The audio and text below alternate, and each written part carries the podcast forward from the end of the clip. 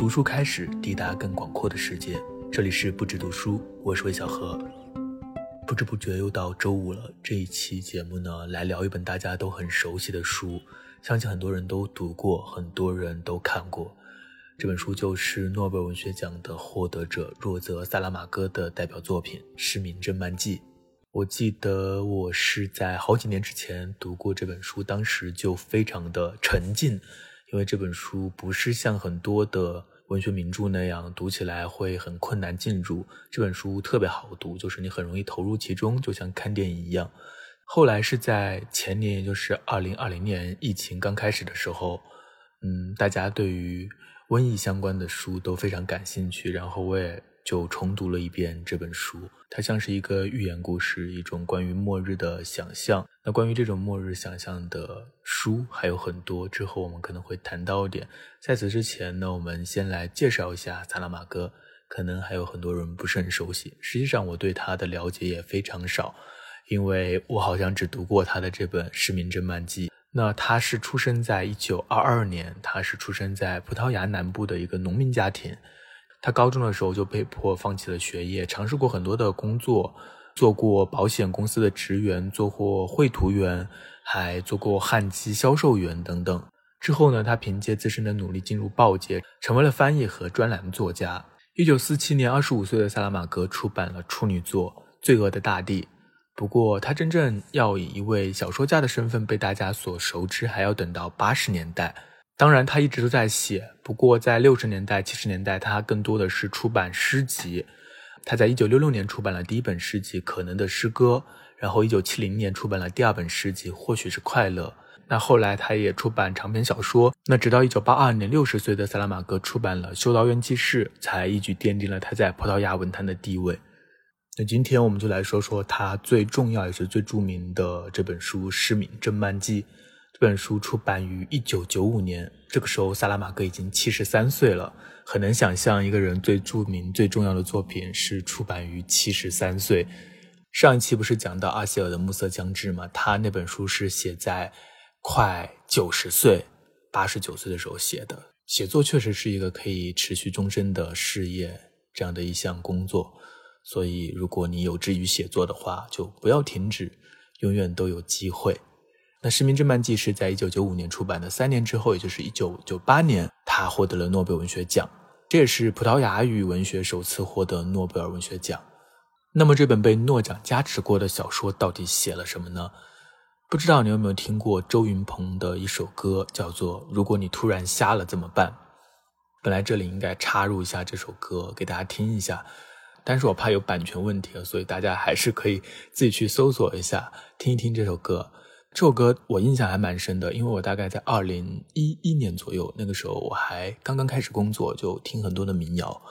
就听到了这首歌，记忆很深刻。这首歌好像没有旋律，也没有吟唱，就像是一次随机采访，一个机器人似的一种声音开始问你突然瞎了怎么办。那有人开始回答，有人说我要去跳楼，有人说我要去杀死我一生中最仇恨的人，有人说我要想办法毁掉一个纯洁无辜的姑娘，有人说我要把所有的钱撒给乞丐，然后自己去沿街乞讨。就有很多人说不同不同的突然瞎了怎么办。那如果你突然瞎了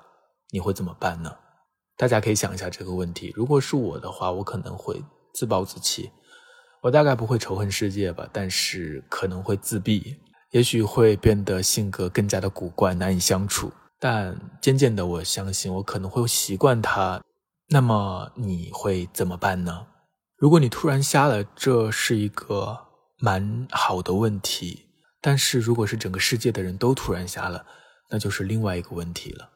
提出第一个问题可能是一种时刻反省生活的能力，那提出后面一个问题就需要更加深刻的思考，还有更加卓越的想象力。萨拉玛戈的这本《失明症漫记》就提出的是后一个问题。故事是这样开始的，在一条马路上，一辆辆汽车等待交通指示灯的转变，终于绿灯亮了，但是有一辆车它就一直不开，迟迟不动。开车的司机突然宣布，他说他的眼前一片白色，他失明了。然后我们就会跟随这个失明的人，他回到了他的家里，他被好心人又送回了家里，然后他的妻子陪同他去看医生。接着这个事情就像多古糯米牌一样发生，送他回家的人在路上失明了，为他看病的医生也失明了，来找医生看病的老人失明了，越来越多的人都失明了。接着这些失明的人全部都被带到了一个废弃的精神病院，就像防范任何传染性疾病一样，隔离总是我们最先想到的办法。是的，在这里失明变成了一种瘟疫，它是一种传染性的疾病。士兵用武器把守着大门，每天都有被关进来的人，现在这个叙事视角完全被封闭在这个精神边缘内部，我们不会脱离这些人物，不会看到这个世界正在发生的什么局面，我们完全和这些主人公一起，我们也被关在这里。在这个大门内部呢，社会秩序正在悄悄地崩溃，首先就是生活尊严的丧失。当你不能上干净的厕所，你没有食物，不能洗澡，没有自由，人就慢慢的变成了动物，然后就是末日的降临。嗯，大家可以想象，因为全国可能全世界都开始有这种非常严重的瘟疫，那这个精神病院慢慢的可能就不受重视了。一伙人他们弄到了枪，开始夺取食物，向别人索取钱财，钱财抢光了之后呢，他们就让所有的女人去满足他们的兽欲。在这个过程当中，人的尊严、社会规范、一切的秩序全部消失了。在这里，死亡轻而易举的发生，人们彻底失去了规范，一切都变得混乱而原始。和很多的末日小说所讨论的一样，当社会崩溃，当资源匮乏，一切都陷入泥沼的时候，人性的阴暗面，那些肮脏的念头就会源源不断的冒出来，人间就变成了地狱。那在这样的境遇之下，活下来是当务之急，但更重要的是如何不丧失作为人的尊严活下来。你要以一个人的身份活下来。这里有两本书可以作为一个对照，一本就是另外一个诺贝尔文学奖的获得者戈尔丁的《蝇王》，还有一本呢是麦卡锡的《长路》。不过其实我没有看过《长路》这本小说，我看的是由这个小说改编的电影，叫做《末日归途》。当年看了之后心情非常的灰暗，因为那个电影它讲的就是一个末日发生之后，然后一个父亲带着他的儿子一直向南方走，因为好像有一种传言在最南方有一片乌托邦吧，或是一片可以拯救可以活下去的一个希望，然后他们就一直往南方走。在这个过程当中，他们必须要变得自私，必须要变得戒备，必须要提防所有其他的同类，因为在这个时候人变成是最不可预料的东西，人是最可怕的，因为很多人会抢夺他们的食物，抢夺他们的资源。总之在那个故事当中也是一个社会秩序崩塌。嗯，但是那个故事当中更着重去讲的是有那个小男孩所代表的一种人性的光辉吧。那还有一本书是戈尔丁的《蝇王》，他这个故事是在第三次世界大战之后，然后一架飞机掉到了一个小岛上，全部都是孩子，那这些孩子他们就形成了组织，然后这些孩子看起来都是天性非常单纯的，本来应该如此，但是在这里他们开始了互相的争夺，他们有不同的派别，然后他们互相残杀。这里面甚至非常生动地去讲述了这种集权化的组织是如何诞生的。那当然戈尔丁的这一本寓言小说是对之前的发生的二战发生的纳粹的行径的一种反思。那相对来说我觉得《蝇王》没有这本《失明郑曼基》写的好，这是我自己的看法，大家不必同意，因为我觉得《蝇王》可能更加的预言化，就是所有的人物都更加的功能化，但是这本《失明郑曼基》呢，它可能更加的使我们能够深入其中。那在主题上我觉得这个《末日归途》还是和这个《失明郑曼基》更加相近一点。嗯，就像这个医生的妻子所说的，他说如果我们不能完全像正常人一样生活，那么至少应当尽一切努力不要像动物一样生活。在这本小说当中，主人公的妻子是唯一没有失明的人，她看到了一切污秽的生活，残酷的人性，终于她带领着一组人杀死了拿枪的混蛋，逃出了精神病院。这在这本小说的阅读过程当中是一个非常激动人心的时刻，我们终于突破了这个重围，能够看到外面发生了什么。但是出去之后我们会发现整个城市全部瘫痪了，人们四处流浪，找不到自己的家，一片废土。那在外面的世界，整个社会秩序也是崩塌了的，他们看到了吃生肉的老奶奶，看到了吃尸体的狗，终于终于他们回到了家里。因为它并不是一个特别需要悬念的小说，所以我也可以剧透一下，在最后呢，人们渐渐复明了，但是包括读者以及书中的人物都不知道这一场瘟疫是怎么诞生又是怎么离去的。它就像是一个落在人类命运上的一场遭遇，然后它悄然离开了。对作者来说，这个具体的问题可能没有那么重要，它到底是如何发生的，又为什么会消失，更重要的是提出这个问题并对这个问题所带来的可能性进行思考。就像周云鹏的那首歌，像禅宗里的当头棒喝一样，如果全世界都失明了，文明会堕落到何种境地。甚至换一个角度，是否我们现在已经失明了而不自知呢？那在这里你可以对失明进行引喻性的思考，也可以只把它当作是生化危机一样的突发事件。这也是一本好的小说比较出色的地方，就是它有不同的层次，你可以在第一个层次也可以读得酣畅淋漓，那如果你思考更深一层或是进入的更深一层，你也可以获得更多的满足。这是一个好的文学作品，它需要的复杂性和丰富性。那我觉得非常棒的是，不管你是进入哪一个层次，你怎么去读它，你都可以走进萨拉玛戈创造的这个世界，体会它无与伦比的想象力。是的，我觉得他的想象力在这本书当中非常的丰沛，然后你会有一种特别强烈的沉浸感。通过这个故事这个问题，你可以更加深入的了解自己，了解人类。嗯，就像作者说的，他说我们是这样的混合物，一半是冷漠无情，一半是卑鄙恶劣。说得好残酷，但好像确实如此。那说到这里，可能对于这个故事大家都有了自己的兴趣，我相信读过之后你一定会喜欢的。那除了这个故事本身呢，我自己读这本书其实是更加着迷于萨拉玛戈他的文字风格，他的文学风格。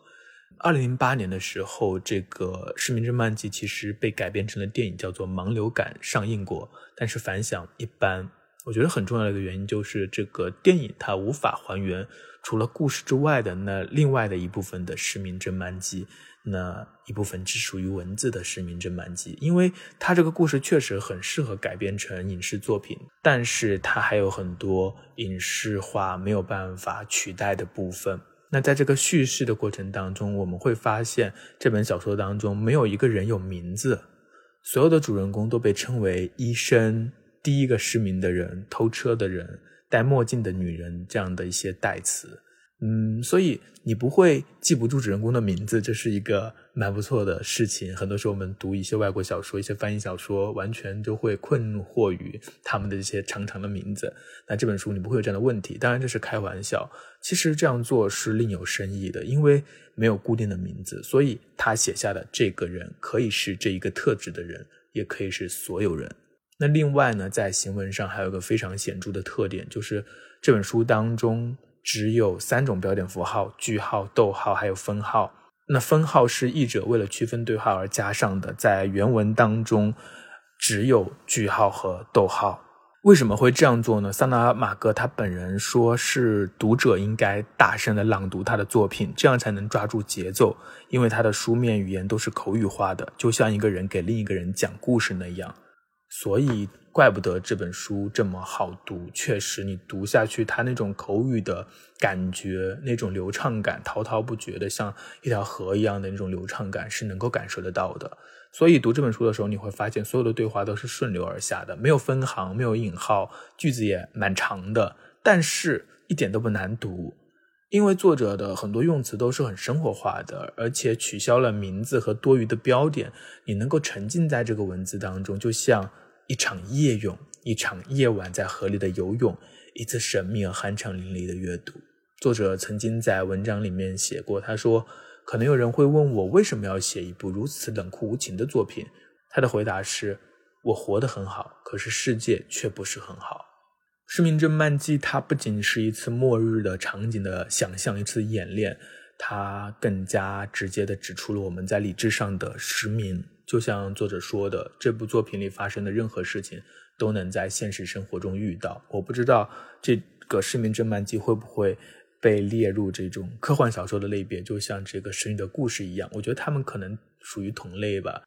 那虽然这本书写得非常的残酷，把人性的弱点啊、人性的黑暗展现得淋漓尽致，但是这本小说它其实不算太灰暗的，它还是留下了希望。医生的妻子作为唯一能看见的人，她没有选择倒向黑暗去收拢权力，而是引导身边的几个人一起维持人的尊严。嗯，如果换一个作者来写的话，或者我们自己去想象的话，可以想象得到还有比这个更糟糕的版本，也许那是一个更加真实的版本，未可知也。那关于文字风格，这本书当中你经常会看到一些反讽，所以读起来呢反而会常常让你有一些让你发笑的时刻，它不是那种让人痛苦的大部头。那最后呢，以这个萨拉玛戈他自己的墓志铭来结束今天的节目吧。他生前就希望人们在他的墓碑上刻上这样的墓志铭，这里安睡着一个愤怒的人。他的愤怒化作了文字，他让我们看到了一种最糟糕的人类社会的样子是怎样的。那在当中他也放入了希望。当然在这样的一个时刻，在这个疫情之中来阅读这本书，可能会有更加复杂和深刻的感受。那今天的节目就简单的介绍分享这本《失明症漫记》，一本非常值得大家去读的书。那后来他还写了一本《复明症漫记》，但我还没有读过，等我读了之后，如果有机会的话再和大家分享。那我们今天的节目就到这里结束了。如果你喜欢不止读书，想要听到更多的书的分享的话，或者有什么问题都可以在评论区告诉我，或者给我写邮件。那也非常高兴你能订阅不止读书，希望我们能够不止读书，读书不止。我们下期再见。